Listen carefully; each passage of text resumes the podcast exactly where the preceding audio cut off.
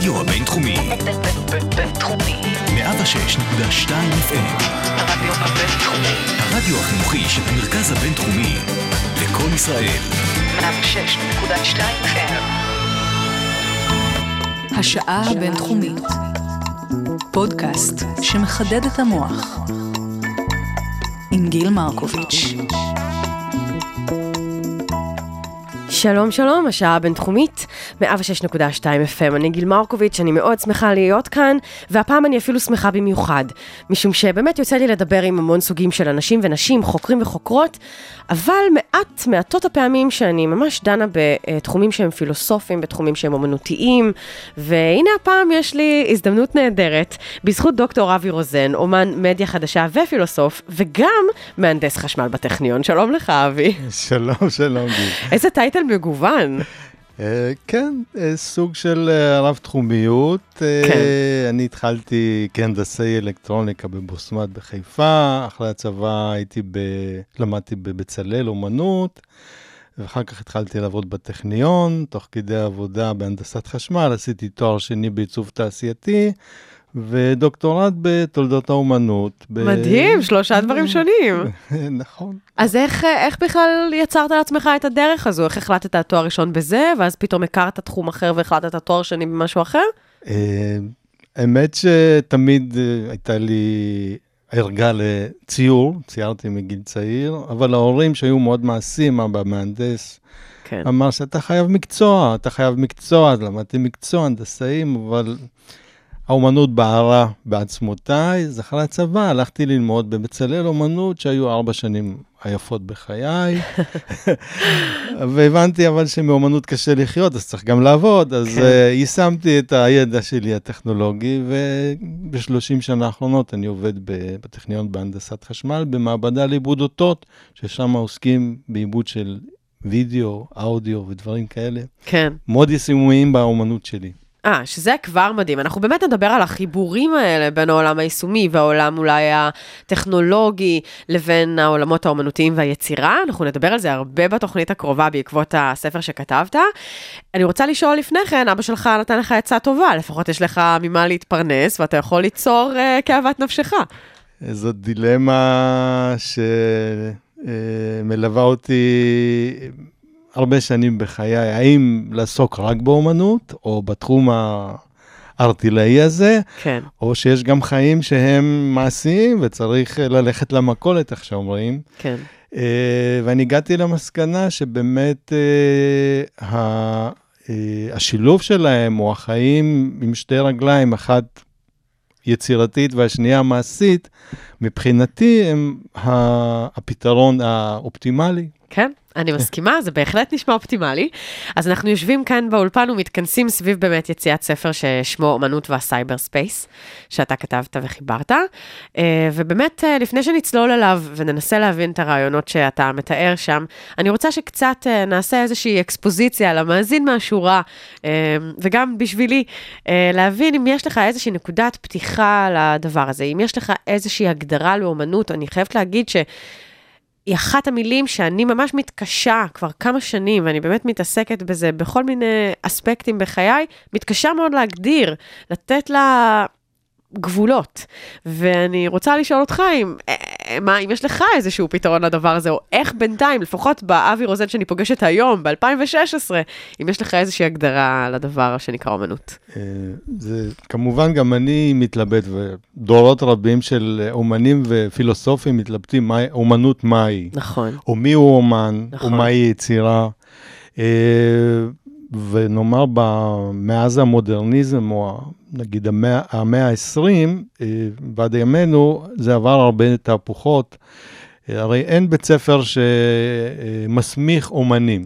אני למדתי בבצלאל ואני בוגר, זאת אומרת, לא כתוב אומן. נכון. אז מי הוא אומן, או מי הוא סופר, מה, או מי הוא יוצר.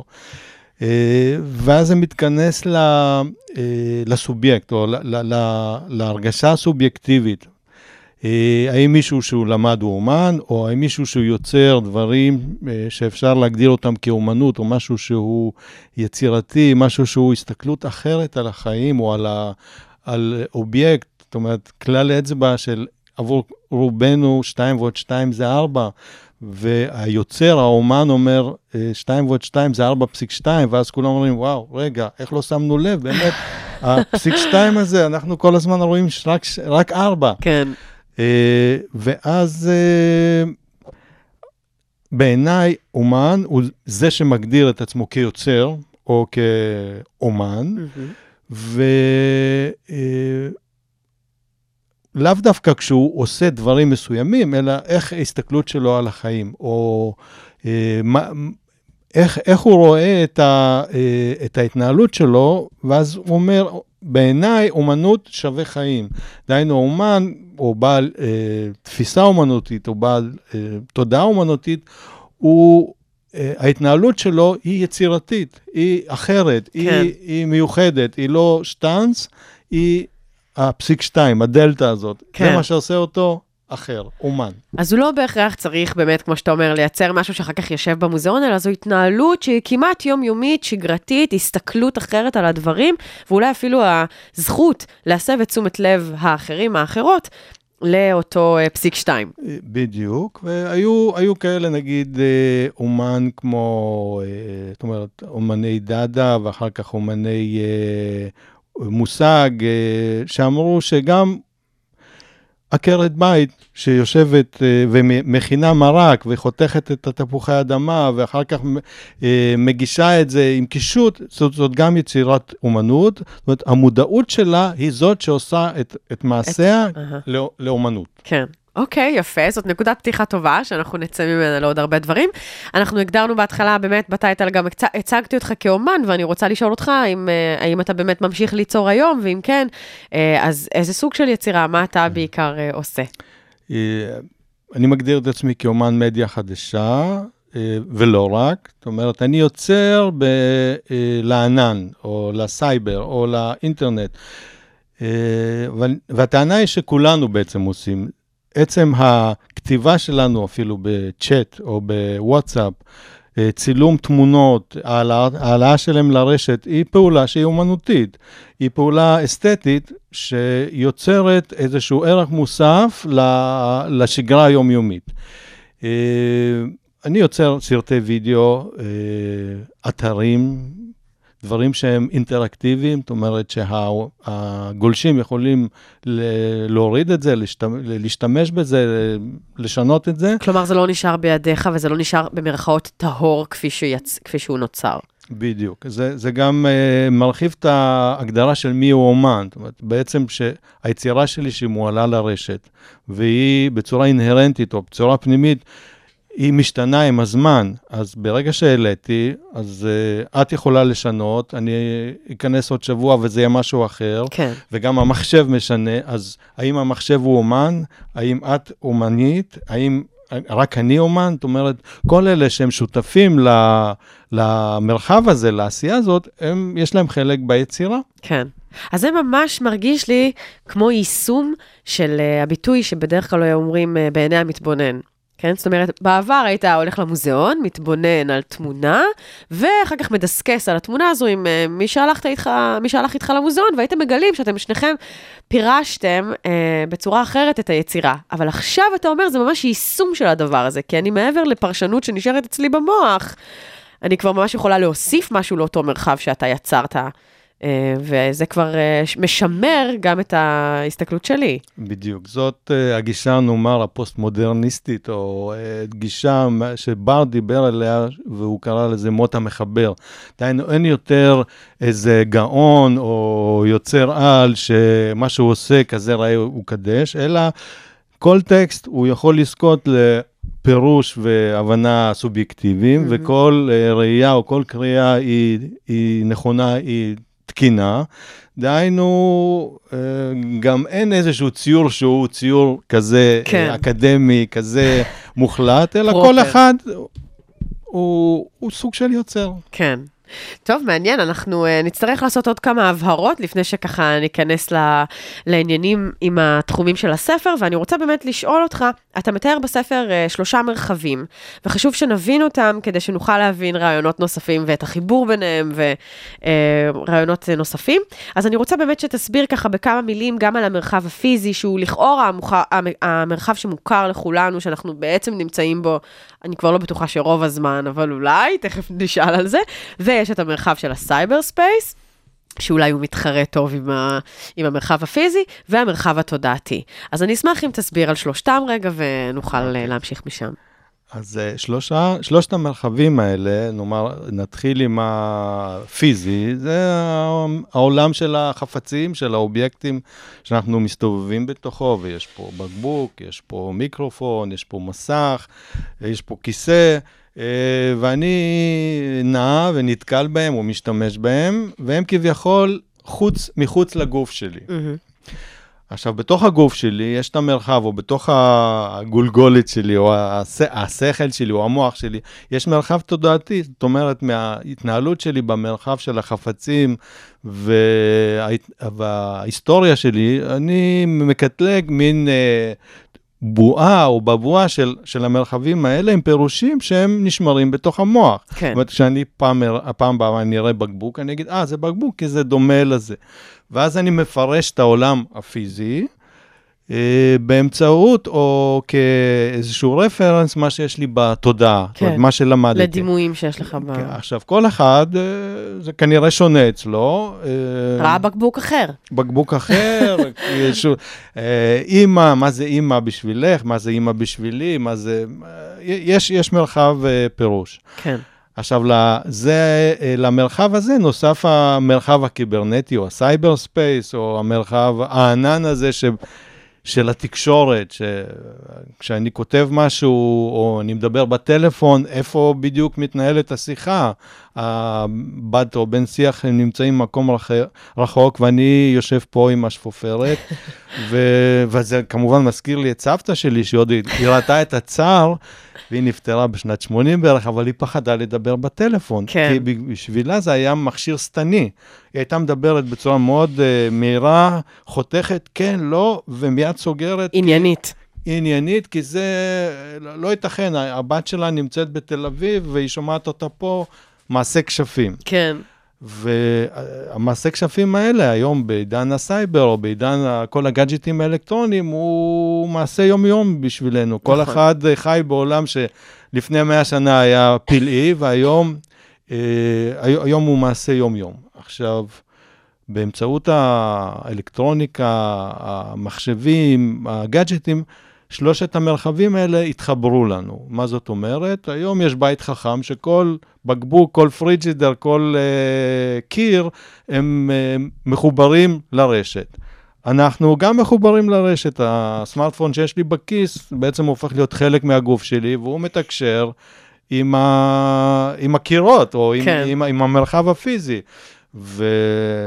וכל זה כמובן מתנקז לתודעה שלי, שגם היום למעשה כולנו סוג של סייבורג. מה זאת אומרת? שילוב של בן, בן אדם ומכונה, או בן אדם ואיזשהו גאדג'ט. מרגע שאנחנו נולדים, ואולי לפני כן, אנחנו מנוטרים על ידי מוניטורים בבית חולים. כן. התינוק נולד, אנחנו מזרקים לו חומרים, אה, חיסונים שהם לא חומרים טבעיים. כן. אנחנו כולנו כל הזמן מנותבים, כל אחד יודע איפה השני נמצא, מה הוא עושה וכו'. ועד שאנחנו מסיימים את חיינו, אז גם שם אנחנו מחוברים למוניטורים, נכון. לוודא שאנחנו נושמים. דהיינו, כל המרחב הזה הופך להיות מרושת, והופך להיות כגוש אחד או ענן אחד, שהוא, שהוא הייחוד הזה. עכשיו, בייחוד הזה יש אומנות. זאת אומרת, יש אה, אומנות נוצרת, אז עכשיו, מה ההגדרה של האומנות הזאת? מה...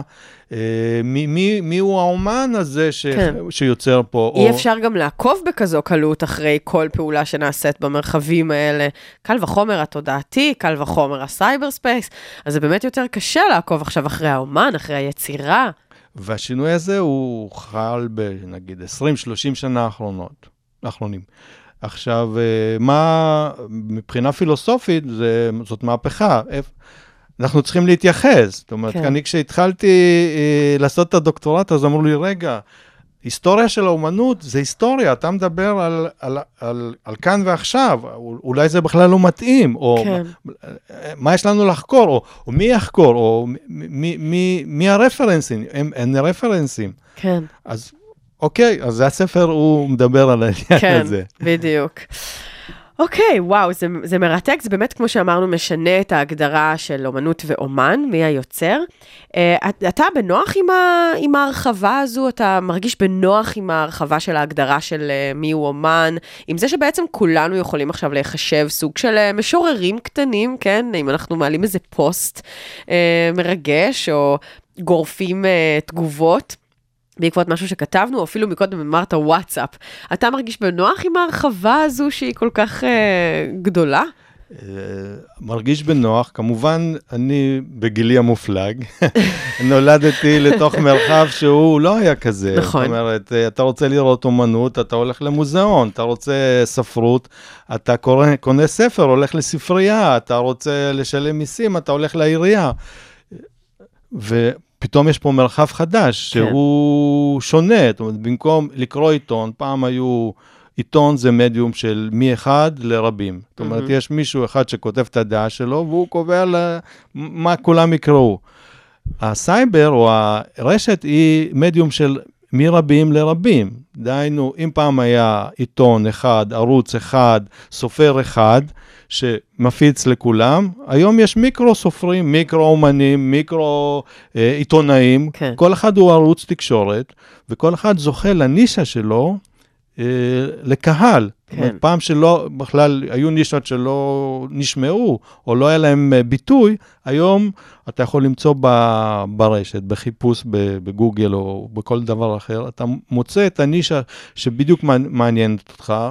ומוזיאון בחיים לא היה מראה את זה כי זה איזה אומן שולי, אבל אותך זה מעניין, ויש עוד 100 אנשים, אז המאה אנשים האלה, הם צופים ועושים, ו... את מה שהם כן, אוהבים את מה שהם ומתאים אוהבים. להם. לכן אני מאוד מתחבר למדיום הזה. מדליק. אוקיי, אנחנו נשמע כמה שירים שבחרת לתוכנית שלנו, והראשון ביניהם יהיה Locomotive Breath של ג'ט רוטול. אתה רוצה להגיד אה, למה בחרת את זה? כי יש לך סיבות מעניינות. כן, אז uh, נשיפת הקטר או שריקת הקטר uh, זה שיר, אה, קודם כל קשור לנעורים שלי, uh, שיצא ב-71, הוא בעצם uh, מספר את הסיפור של החיים שלנו. הקטר, הוא מופיע בהרבה הקשרים, גם אצל איינשטיין אפילו, כשהוא מדבר על תורת היחסות, מה רואה הבן אדם הנוסע מול הבן אדם שעל הרציף. כן. זאת אומרת, הק- הקטר הוא קשור למהפכה התעשייתית, הוא קשור להאצה של האדם, של הסובייקט, של האומן או של הצרכן. אם עד, אה, עד למהפכה התעשייתית היינו מתנאים בחמישה קילומטר לשעה, אה, בנחת, רואים, חווים וכו', הקטר האיץ אותנו. כן. הכניס אותנו לתוך קפסולה, לתוך קופסה עם חלון, שמסיע אותנו ממקום למקום במהירות, הנופים מתחלפים במהירות, ואנחנו חווים את המציאות בצורה מואצת. עכשיו, החלון הזה הולך ומאיץ עם המכונית, אמצעת המכונית, ואחר כך המטוס, כן. ש- שטסים במאות קילומטרים לשעה, ועד לכלי התחבורה האולטימטיבי, שזה המחשב, שזה כן. החלון של הכלי התחבורה האולטימטיבי, אנחנו יושבים מול המסך, ובמקום ללכת למקומות, המקומות באים אלינו. אנחנו רוצים לראות משהו, זה בא אלינו. אנחנו אה, חווים את המציאות במהירות האור למעשה. מהמם. שזה המהירות האולטימטיבית בינתיים. אה, והשיר הוא גם, הוא מתחיל בצורה איטית, עם הפסנתר שמתנגן ברקע, ולאט לאט אה, הקצב מואץ. הנה. אה, הנוסע אולי רוצה לרדת, אבל הוא כבר לא יכול. כן. אז הנה, אנחנו נשמע חלק מהשיר הזה, זה שיר קטע ארוך, אנחנו תכף נחזור.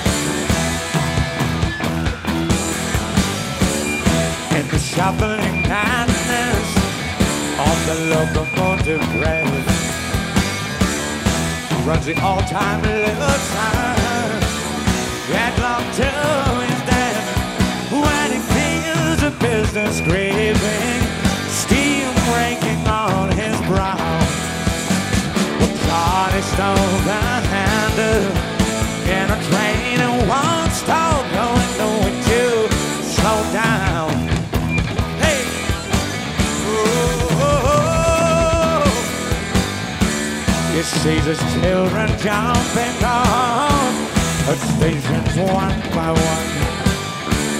His woman and his best friend in bed and having fun when he's crawling down a corridor on his hands and knees. Oh, Johnny handle in a train won't stop going nowhere to slow down.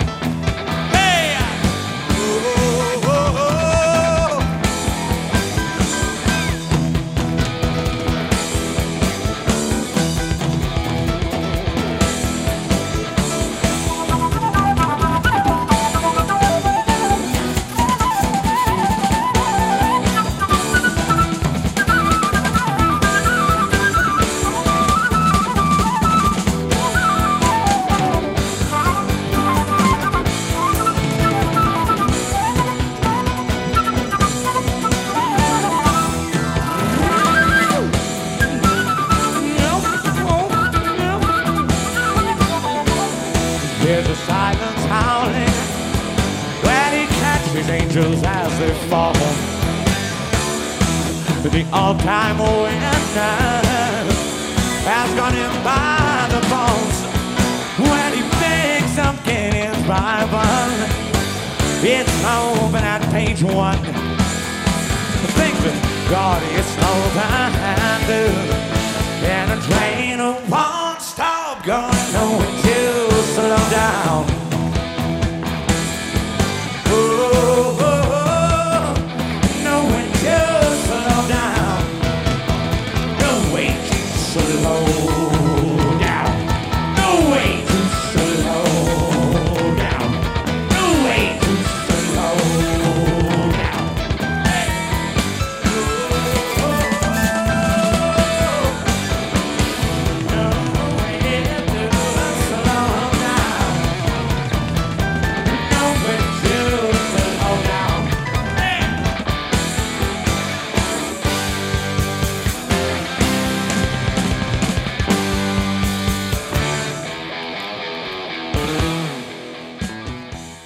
אז Jethro Tull זה אחת הלהקות האהובות עליי, ואני מאוד שמחה שבחרת בשיר הזה.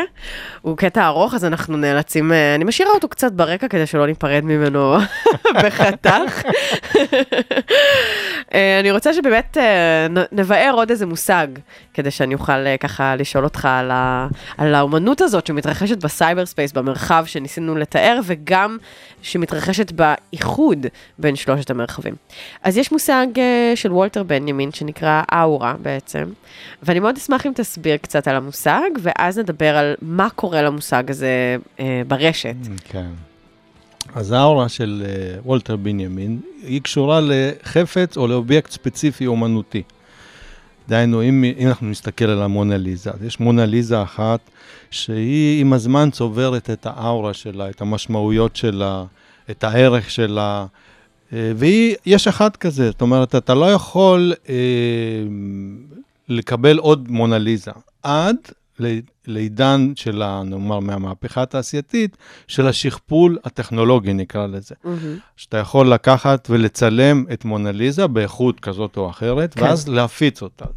דהיינו, האאורה שלה פתאום מתפצלת לאאורות הרבה מי- מאוד, כן, כן. ש, שאני לא יכול לנסוע ללובר, אני יכול לרכוש בעשרה שקלים צילום של ה... גלויה, גלויה, אבל עדיין אני מחובר וקשור לדבר עצמו. כן. אותו דבר, אה, נאמר, אה, תיאטרון מול קולנוע. זאת אומרת, הקולנוע פתאום הופך להיות למשהו שהוא תיאטרון שהוא מופץ אה, ומשוכפל, ואתה יכול לצרוך אותו אה, בזמן או מושהה. on demand, אה, ומושהה, on demand, כן. בדיוק, VOD כזה. כן, אה, ואז האאורה הייחודית שנבנתה לאורך שנים והיא קשורה לד- לדבר אה, ספציפי מסוים, היא הולכת ומתפוגגת. כן, עכשיו, אה, בואו בוא נחשוב מה, מה קורה ליצירה שהיא כולה ברשת, כולה באינטרנט, אה, היא, אין יצירה, זאת אומרת, זה קובץ, נאמר קובץ, או משהו כזה שיושב ב, בחלל הזה, במרחב, וכולם צורכים אותו, מורידים אותו בצורה חופשית, דהיינו, כולם יש להם בדיוק את אותו קובץ. כן,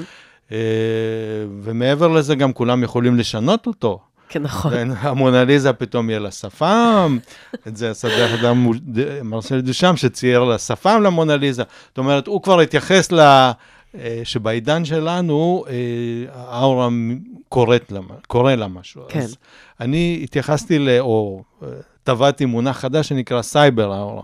דהיינו, cyber aura זה יצירה, או זה יכול להיות אובייקט כלשהו שיושב באינטרנט, כן, וכמו שאנחנו יודעים, יש hypertext או hyperlink ים, דהיינו, אתה, אתה קורא איזושהי מילה או רואה איזושהי תמונה, עושה קליק עליה, וזה מקפיץ אותך וזה נותן איזשהו הסבר נוסף או פירוש, כן. ומשם אתה יכול אה, להרחיב את זה עוד יותר, כן. ובנוסף לזה, כל אחד מאיתנו יכול גם לשנות את הלינקים האלה. דהיינו, האאורה היא משתנה בזמן, היא, היא עמומה, היא הופכת להיות למשהו נזיל. אה, אם פעם, אה, נאמר, יש דוגמה מאוד אה, ידועה, הסעודה האחרונה, כן, אז בשבילנו, בתרבות המערבית, נצרות, יהדות, זה אומר, אומר משהו, זה סימן או איזשהו הסבר מאוד מסוים. אבל אם אה, ניקח איזה שהם ילידים באוסטרליה, אז הם יסתכלו נגיד על ישו, אז יגידו, זו תאונה מצערת, מסכן, אה, יש לו מסמרים. יש לו בידיים." מסמרים בידיים, כן. הם, זה אין- לא אין אומר. להם את כל, ה, את כל סיפור הצליבה, ו... כן, ואנחנו, זה גם מתקשר למה שדיברנו קודם, על מות המחבר, זאת אומרת, כל אחד מפרש או יוצר, ויוצר אאורה משלו, דהיינו, יש משהו שהוא עמום. כן, שהכלי שלו ליצירת האאורה הוא בעצם, כמו שדיברנו מקודם, המרחב התודעתי. מה, עם איזה דימויים אני מגיעה לצפות בתמונה של אדם צלוב, שבמקרה אני נגיד אקרא לו ישו, ומישהו אחר יגיד, אה, אוי, באמת אה, תאונה מצערת. בדיוק. כן. אמ, אז באמת לגבי האאורה הזו, האם גם הרגעים הפחות, אני אגיד, אמ, דומיננטיים ברשת, למשל, אני לא כותבת פוסט, אלא כותבת תגובה, או נגיד שמה לינק אה, רלוונטי לפוסט שקראתי. האם גם זאת איזושהי פעולה שיש לה קשר לאאורה? האם היא חלק ממה שמייצר אה, את מה שאתה קורא אחר כך אומנות? אה, בוודאי. אם, אם למשל תעשי חיפוש בגוגל על המושג ארט, אומנות, אז תקבלי אה, מיליונים, מאות מיליונים, אולי מיליארדים של אה, הגדרות מה זאת אומנות, מ- אה, מהמונליזה. Uh, ועד ל-art of uh, cooking, או אני לא יודע מה, זאת אומרת, כן. הכל קשור למושג של האומנות. עכשיו, תחשבי על, uh, את אמרת איזושהי תגובה שלך ב- בוואטסאפ, או כן. תגובה באיזשהו צ'אט, כן, ופתאום, בגלל העוצמתיות של הכלי, התגובה הסתמית במרכאות שלך הופכת להיות ויראלית, והיא הופכת להיות להעניין, בכלל, על מה שהגבת זה לא חשוב, אלא... התגובה של גיל, פתאום היא מקבלת איזושהי אה, משמעות או איזשהו כובד, ו- והיא הופכת להיות הדבר.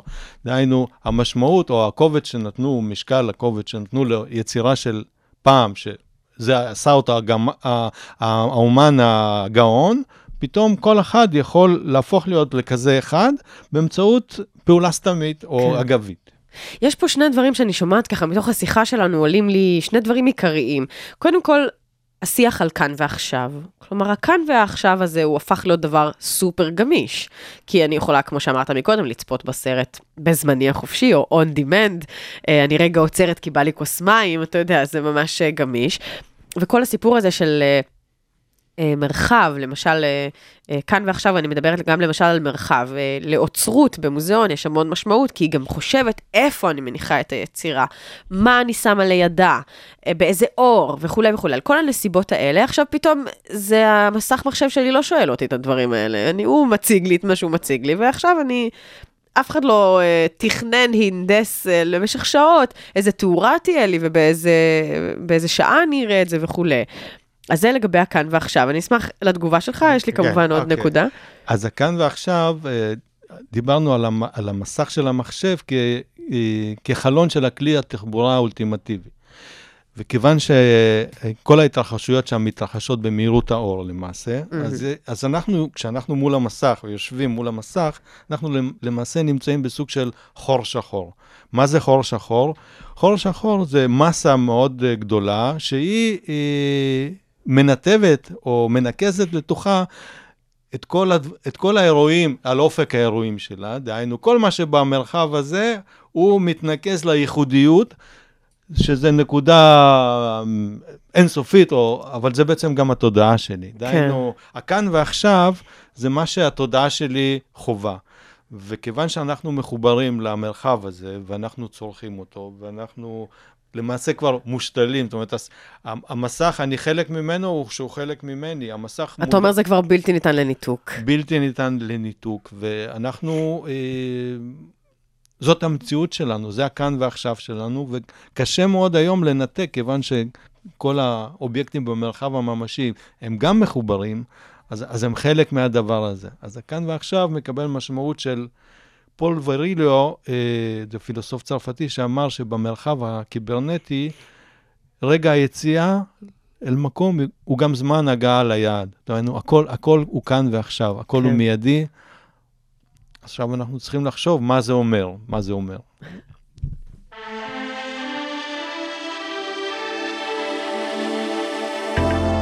הרדיו הבינתחומי, בינתחומי. 106.2 FM, הרדיו בבינתחומי. הרדיו החינוכי של המרכז הבינתחומי זה קול ישראל. 106.2 FM. בואו להיות שומעים חופשיים בשעה הבינתחומית. כל הפרקים ב iTunes ובאתר. אבי, בוא נבהר את זה רגע. באמת זה במהירות האור? אני סתם עכשיו שאלה טכנית לגמרי, אבל מעניין אותי. באמת המידע שעובר ברשת, אה, המידע החשמלי, או תכף אתה תגיד לי אם אני טועה או לא, האם הוא באמת קרוב למהירות האור? אה, באופן עקרוני, כן. כמובן שיש את ההשהיות של כל ה... המכשור שישנו, שזה מהיר טיפה, אבל זה זמן אמת. אהה. דהיינו, הזמן בין תגובה לתוצאה הוא, הוא, הוא מיידי. מבחינתי, כשאני לוחץ על כפתור, אז התגובה היא מהמסך, היא, היא כאן ועכשיו. כן. יכול להיות שזה עשה איזה שלושה, ארבעה סיבובים, ב... חזר, הלך לירח וחזר, כן. ולמאדים וכו', אבל מבחינתי, המרחב הממשי איננו, כי הוא אה, נצפה באמצעים אה, טכנולוגיים של מסכים, כן. של כל מיני ציוד, אז אה, זה, זה הזמן שיש. טוב, נחמד לדעת שאנחנו ב- ברמה הזאת. זה טכנית, אני לא, לא יודעת. הנקודה הנוספת שמאוד בולטת לי בזמן שאנחנו משוחחים, זה בעצם העובדה שבאמת אין כבר את אותו עוצר שמקבל החלטות, אומר מה ראוי, מה לא ראוי לשבת וליד מה, כמו שאמרנו מקודם, אלא באמת, אה, תיארת מקודם את זה מאוד יפה, שאם יש קבוצה של 100 אנשים שמתעניינים במשהו נורא איזוטרי, שכנראה לא היה יושב בהמוזיאון, אז עכשיו אה, הם, הם יכולים לחוות את המשהו האיזוטרי הזה במרחב שהם יצרו לעצמם, שזה נהדר.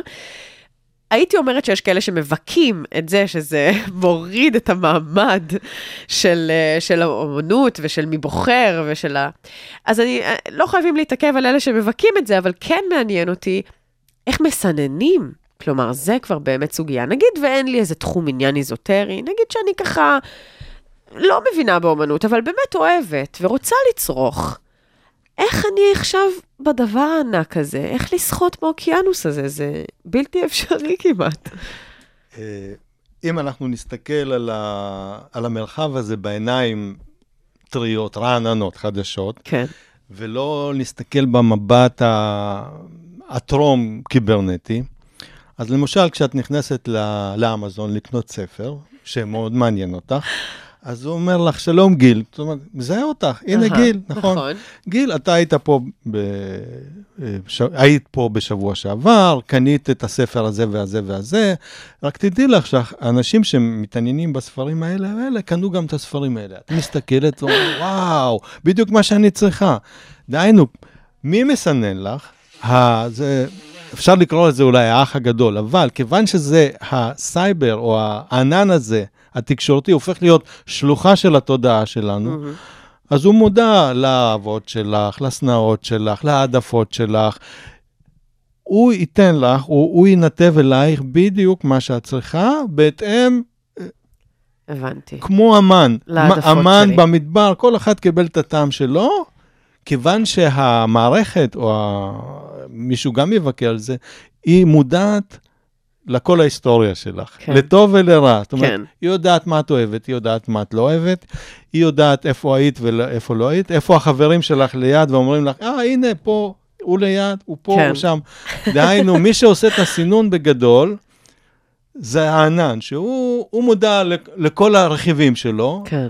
ויש תיאורטיקנים שאומרים שהוא פועל לטובת משתמשי הקצה. דהיינו, הוא יציג לך, לך הוא יציג את החומר שלך, לי את החומר שלי, אבל במיטבם. אהה. אז יש לזה גם uh, משהו שככה מינוס uh, שצורם לי. מצד אחד יש לזה גם דברים חיוביים, תכף אני אדבר על הדבר הזה, אבל אני רוצה שנספיק לשמוע עוד שירים, כי אנחנו ממש כבר uh, אחרי, החצ... אחרי המחצית של השעה. אז בוא נשמע קצת את uh, לורי אנדרסון עם uh, או סופרמן, ואני אשמח אם תגיד למה בחרת בשיר הזה. כן, אז אה, קודם כל זה שיר מרגש בעיניי. כן, אמ, זה סוג של, אה, היא עושה פרפורמנס כסייבורג. מה זה סייבורג? זה סוג של חיבור אדם-מכונה, אנחנו לא יודעים, היא לבושה או היא מתנהלת בצורה רובוטית, הקול, הקול שלה עובר סינתסייזר, היא... במהלך השיר היא משוחחת בטלפון, לא ברור לה עם מי היא משוחחת, מי זה, סופרמן, שופט, mom and dad, who is there. אהה. זה סוג של סימולציה למצב שלנו כשאנחנו מול, ה- מול מול המחשב. אנחנו, אנחנו חושבים שאנחנו מתקשרים עם מישהו, אבל אנחנו מתקשרים עם אבטארים. כן. אנחנו מתקשרים עם דימויים של מישהו שיכול גם להחליף את, הזהות שלו, את הדימוי שלו בזמן אמת. בעיניי השיר הזה מאוד משקף את המציאות הזאת ב, בסייבר.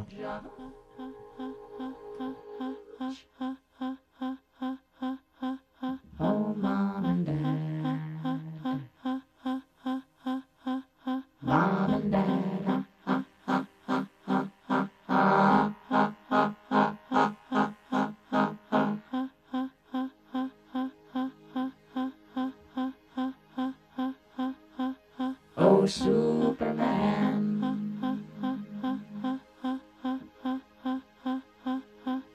Oh, John.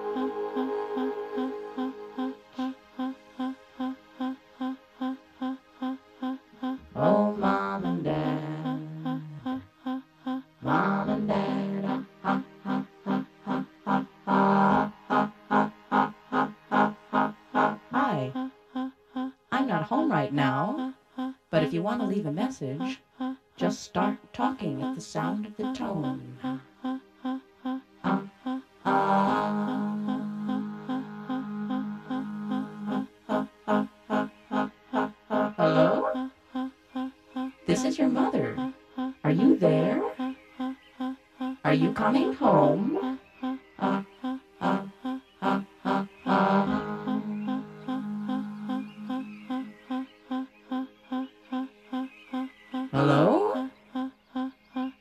everybody home.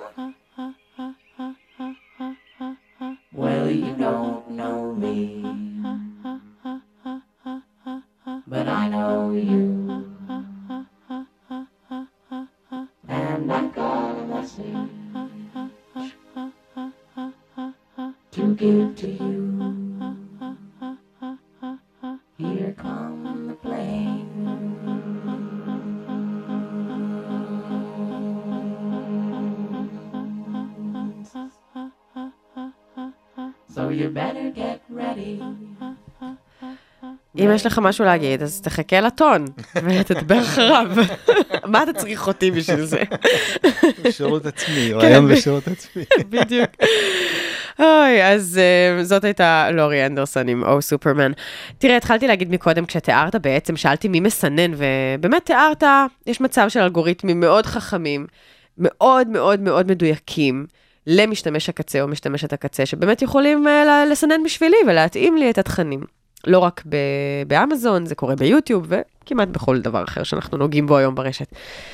אז הדבר החיובי הוא, שכמו שאתה אומר, זה מסנן לי את המיטב.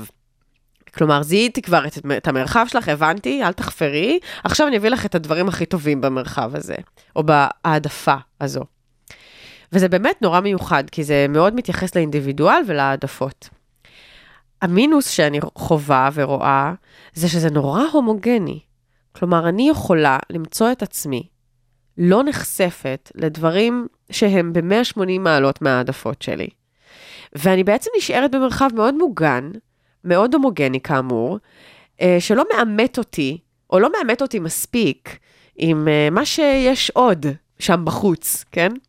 אז איך אנחנו מתמודדים עם זה? אנחנו, ואיך לא יוצרים מתוך דווקא, דווקא האיחוד הזה, יכול היה בעולם אוטופי ליצור איזושהי אה, אחווה, אני אגיד אפילו בהגזמה, ואיזשהו שיתוף שיש בו ממש מעין החיבור עם האחר, מעין אמפתיה.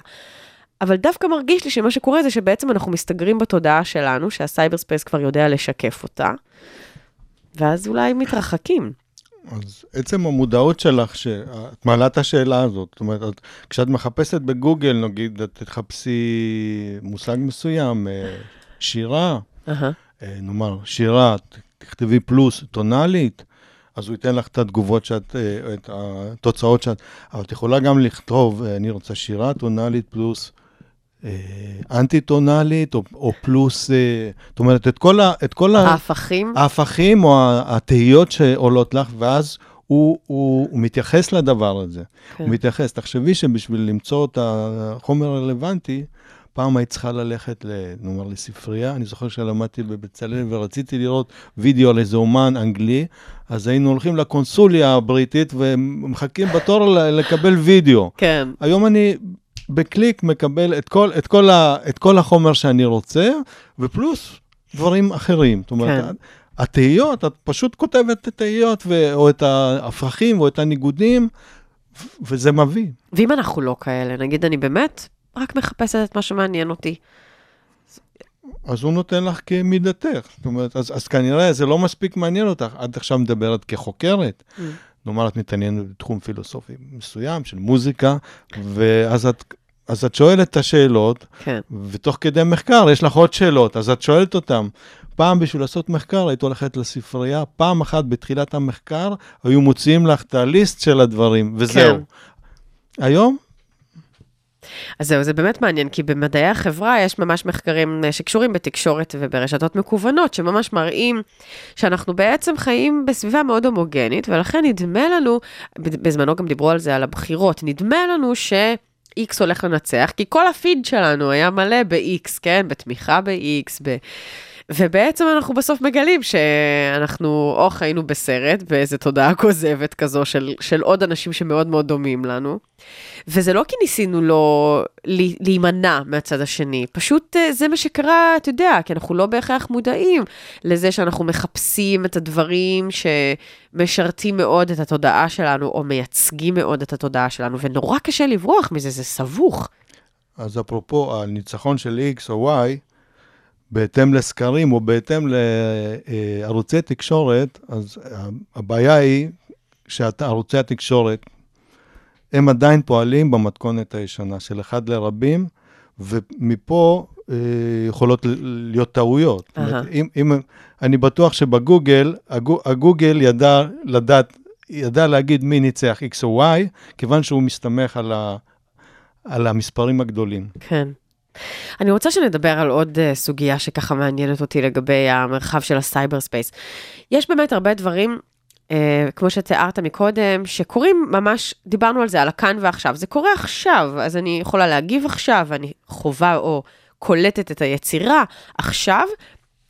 ואני רוצה לשאול, מה בנוגע לחוויות שהן במרחב הפיזי, אה, שהן גם מתרחשות ב live, כלומר שהחשיבות שלהן היא גם ב live, למשל הופעות מוזיקה. כן, אז יש איזו חשיבות לנוכחות שלי מול במה. השאלה אם זה משהו שה cyberspace עוד לא לגמרי שם. כלומר, האם זה משהו שהוא לא לגמרי משיג? כן. אמ, כנראה שהוא עדיין לא שם, מבחינה מסוימת, אבל אם אני אוכל, אה, זה מה שהולך לקרות, להתחבר לכל מערכת העצבים המרכזית שלנו. ולדקדק במקומות הנכונים, זאת אומרת, אני אוכל להעביר חוויית על, שיכולה לפעמים להיות אפילו יותר מהחוויה של ה... להיות בקונצרט, כן. או להיות... אה, זאת אומרת, אחת הטענות, למשל, במוזיקה, מהמם. בודריאר מדבר על זה, שהמוזיקה הופכת להיות מושלמת. דהיינו, מוזיקה שהיא אלקטרונית, אז היא חפה מטעויות. זאת אומרת, אתה לא שומע את הנשימות של האומן, אתה לא שומע את. את ההתחלקות של היד על, ה... על, ה... על המיתר. הכל אה, עובר סינתזציה, עובר, עובר פילטר ויוצר מושלם. כן. אז השאלה היא, זאת אומרת, אם זה הסטנדרט שלנו, אז יכול להיות שהיצירות העתידיות ילכו לכיוון הזה של הסינתזה השלמה, אהה. והחוויות ה- ה- בעולם הממשי, הם יהיו במרחב הטעות. כן, במרחב הטעויות. כן. וואו, מעניין. או שאולי אנחנו כל כך ניכנס לתוך המרחב של ה cyberspace, שכמעט ולא נצא החוצה, ואז יהיו את, תהיה אסכולה שתפתח מרחב cyberspace ש, שמייצר מוזיקה כמו המרחב של הטעות. נכון. ואז זה גם מעניין. יהיו את החבר'ה שעושים מוזיקה קלאסית עם התחושה של ה... עם הסאונד של המיתר וה... והמריחה של האצבע. יש את הרטרו היום, לחזור לתקליטים, לחזור לטכנולוגיות הישנות. בדיוק, בדיוק. טוב, אין לדעת, אין לדעת. אם כולנו נמצא את עצמנו ב cyberspace, כנראה שיתפתחו שם אסכולות, כבר עכשיו זה קורה, אבל כנראה שהאסכולות יהיו כל כך מגוונות, שבאמת אה, אנחנו נזכה לעולם הישן גם בתוך המרחב של העולם החדש. בדיוק. שזה ממש מעניין, וזה מוביל אותי לשאול, כי במהלך שדיברת חשבתי, אז מה, אז אנחנו בעצם מנסים לייצר לעצמנו איזה עולם בלי טעויות? סוג של אסקפיזם תמידי? אמ, טוב, יש פילוסופים שמדברים על זה, על הסייבר כמכונת עינוגים. דהיינו, אה, מכונה שאנחנו אה, מתחברים אליה כדי להיות, אה, כן, לענג את עצמנו. האדם באופן טבעי לא, לא רוצה לסבול, הוא רוצה להימנע מסבל. כן. ואני אני חי את חיי, משפר את, ה, אה, את איכות החיים שלי כדי, אה, לא כדי לסבול, אלא כדי ליהנות. אה, ואם יש כלי שהוא מאפשר לי לגונן על עצמי, או לגרום לעצמי עינוג, אז אני, אני אממש אצרוך אותו. אותו, כן. אני אממש אותו ואני אצרוך אותו. אה, זה גם חלק מהחברה הצרכנית שלנו, אה, וזה התוצאה הסופית של המה, מההליכה ברגל והכניסה ל, לרכבת ושאר הכלים הטכנולוגיים שמביאים אותנו למרחב הזה כן. שהוא, שהוא יותר קל, יותר נוח, יותר פשוט, יותר אה, חברותי, כן. יותר מתחשב. מי שירצה לרדת מהרכבת הוא מוזמן, אבל יהיה לו מאוד קשה. כן. כל, כל פעם כשאנחנו מעלים איזו נקודה, אני ממש מרגישה דילמה. אני מצד אחד באמת ממש רואה את החלקים החיוביים של הדבר, ומצד שני כל הזמן יש לי איזה נודניק שדופק בראש ואומר, רגע, אבל העולם לא אוטופי, למה שנחיה באיזה סביבה כזאת שמייפה את הכל ועושה אסתטיקה עד הרמה ש... אפילו תחשוב על, על זה שבחדשות מראים לך דברים עצובים, אבל, אבל מראים לך אותם אסתטית, כן? זה חשוב שזה יהיה אסתטי, שזה יעבור. זאת אומרת, לא מכאיבים לך, גם כשהתוכן כואב, לא מכאיבים לך. משתדלים מאוד מאוד להיזהר, שלא תעביר ערוץ חס וחלילה, כי זה קשור למרח... לצרכנות. אז אה, אחת הטענות, שוב פעם, אחת הטענות אומרת שהסייבר, יש לו, אה, יש לו יכולת אה, לעשות אה, אידיאליזציה, דהיינו, את האגרסיות שלנו אנחנו נוציא במשחקי מחשב, בכל מיני צ'אטים, ואז לשם זה יתנתב. ב- במרחב הממשי, אולי זה, אנחנו נהיה פחות, פחות כן, אגרסיביים. אגרסיביים. פחות אגרסיביים. אז... אז אולי באיזשהו מקום זה דווקא מוביל לחברה יותר סובלנית, כן, יותר כי- מאפשרת. כי אם כל העולם, אני יושב פה מולך, ויש לי מסך מולי, ואת כל הצרכים שלי אני מממש דרך הערוץ הזה, אז אני אהיה פחות אלים כלפי הזולת. אבל, ו, ושוב, הטענה היא שכיוון שהעולם הממשי מסונן, או יש לו איזה פילטר של המסך, Mm-hmm. אז הוא למעשה לא קיים, אז גם האויב לא קיים, או מישהו אחר לא קיים, כן. ואז אולי מי שקיים זה רק אני. אני הסובייקט מול המציאות שהיא מנותבת עליו. כן. אבל אם נחשוב בצורה פילוסופית, אז אולי זה מה שיש, רק תודעה. כן. מעניין. um, באמת יש עוד איזה מסר חיובי ככה שעולה מהשיח על ה cyberspace ועל האומנות, מקודם דיברנו על זה קצת בהקשרים של מי קובע מה ראוי, אז גם זה הופך להיות משולל שייכות, כלומר, אין שייכות, אני לא הבעלים של משהו, כן? וזה מייצר אולי חברה, באמת, אם, אם אני מנסה להיות פה, להעלות פה עוד איזה נקודה אופטימית, סוציאליסטית. כן, חברה יותר משתפת, חברה שיותר חשוב לה, שאם אני כרגע צריכה את הבקבוק, אז אני שנייה אקח אותו ואשתמש בו, אבל אז אני מחזירה אותו למרחב המשותף, וכשאתה, אבי, תרצה להשתמש בבקבוק, אז תשתמש בו, כן? זה, אנחנו רואים את זה, אגב, יש גם באמת חברות שמתבססות על זה. קוד פתוח. כן, בדיוק, קוד פתוח. אז אולי באמת, היעדר הבעלות, וזה שאני יודעת שהכל זמין ונגיש לי, מייצר אולי פחות חרדתיות. אה, נכון. השערה. נכון. אז לדוגמה, היצירות שלי הן חופשיות ברשת. אני מעלה אותן, ואנשים אה, מוזמנים אפילו להוריד אותן, בתנאי אחד שיכתבו שהמק... ש... שזה המקור, אבל זה לא עולה כסף. כן, זאת אומרת, זה סוג של אה, עבודה אה, שיתופית, סוציאליסטית נקרא לזה. כן. אחווה. אה, כל אחד נותן ממה שהוא יכול, ומה שהוא יודע, ומה שהוא טוב. וסוג של הוליזם כזה. טוב, פריבילגיה אבל של מי שיש לו מקצוע, לא? אם אני רק אומן. ב... יש, יש קריקטורה מאוד יפה, שרואים שני כלבים מול מסך מחשב ב- בצ'אט, ואחד אומר לשני, באינטרנט אף אחד לא יודע שאתה כלב. דהיינו, אתה, אתה יודע מי, עם מי אתה מצ'טט, כן.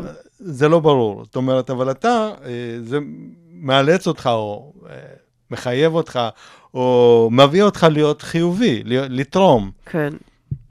אתה חושב באמת בתור אומן שיוצר גם במרחב ה... בעצם, או או בעיקר במרחב של ה cyberspace, אתה מרגיש אה, את הרווח מזה, או שאתה יכול בעיקר, זאת אומרת, יש פה איזושהי אה, באמת אה, החלטה לוותר על אה, הכרה אה, אולי אפילו יותר אה, גדולה, כן? או להכיר בזה שנגיד אני רק איזוטרי, או ראו אותי רק 200 איש, או לא שמו אותי באיזה מוזיאון. כלומר, זה איזושהי, זה תהליך אה, תודעתי. יכול להיות שבעוד 100 שנים כבר לא יהיה אותו, כי יכול להיות שכבר כולנו נהיה באותה תודעה, וזה יהיה ברור. אבל המעבר הזה, אנחנו נמצאים הרי בתקופה של מעבר. איך בתור אומן אתה מגיב לזה? זה משהו שאתה מקבל יחסית בקלות, או איפה הקשיים של זה? כשאתה לומד, אה, או אתה חווה את המציאות הקפיטליסטית שלנו, אין מה לעשות, ששם מציגים במוזיאון, ויש מישהו שבוחר, האוצר הזה, ואז יש שכבה מאוד אה, דקיקה שמוצגת, ואז אה, נוצרים כל מיני אה, קליקות ופוליטיקות. מ... כמובן שכל אחד רוצה לזכות בהכרה הזאת. עכשיו, מצד שני, הרשת מאפשרת את ההכרה הזאת. כמו שאמרתי, מי שימצא, אני גם רושם. זאת אומרת, אני רושם בצורה פיזית, כן, ומעלה את ה... תמונות של הרישומים. כן, ו- ואנשים מגיבים, וזה על הכיפאק. אה, אבל אני לא מוכר, זאת אומרת, אני לא מוכר את היצירות האלה. כן. אני, אני מאמין שכל אחד צריך לתת מה שהוא יודע, מה שהוא יכול, ולצרוך, סוג של בארטר. כן. לא להיות קפיטליזם חזירי, מה שנקרא.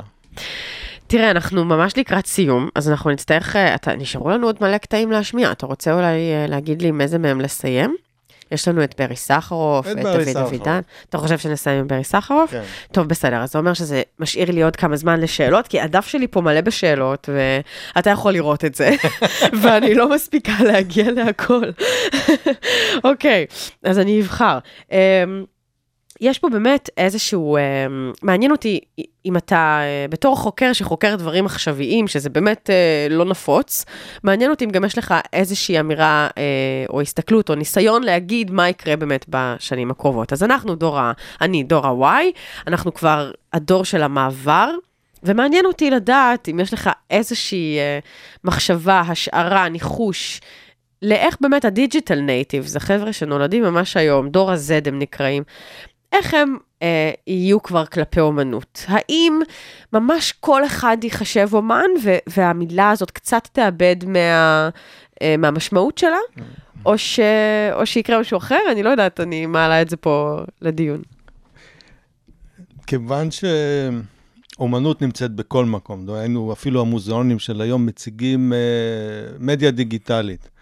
ואז אתה שואל את עצמך, מה המשמעות של מוזיאון שמציג קובץ, ואותו קובץ אה, מוצג במסך שהוא מחוץ למוזיאון, ואצלי ב...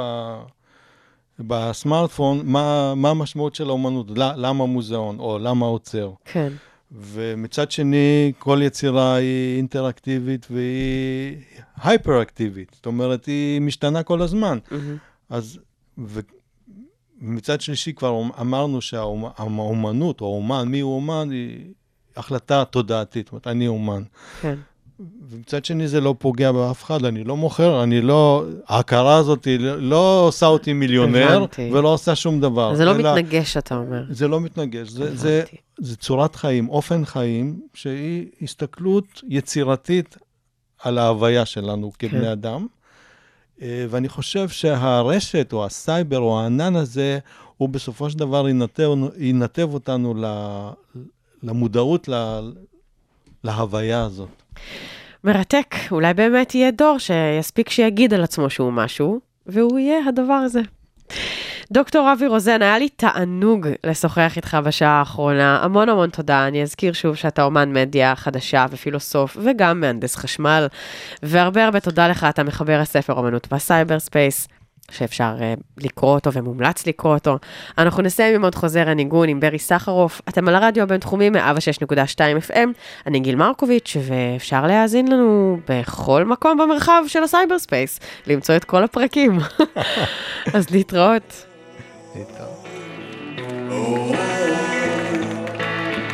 עוד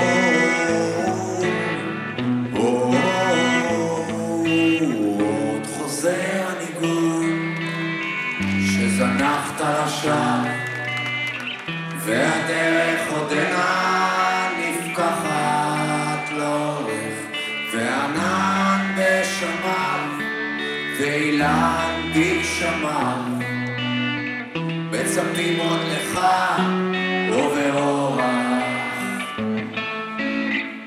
והרוח תקום ובצד נדנדות יעברו הפרקים מעליך וכבשה והילד תהיינה עדות שהקפת אותן והוספת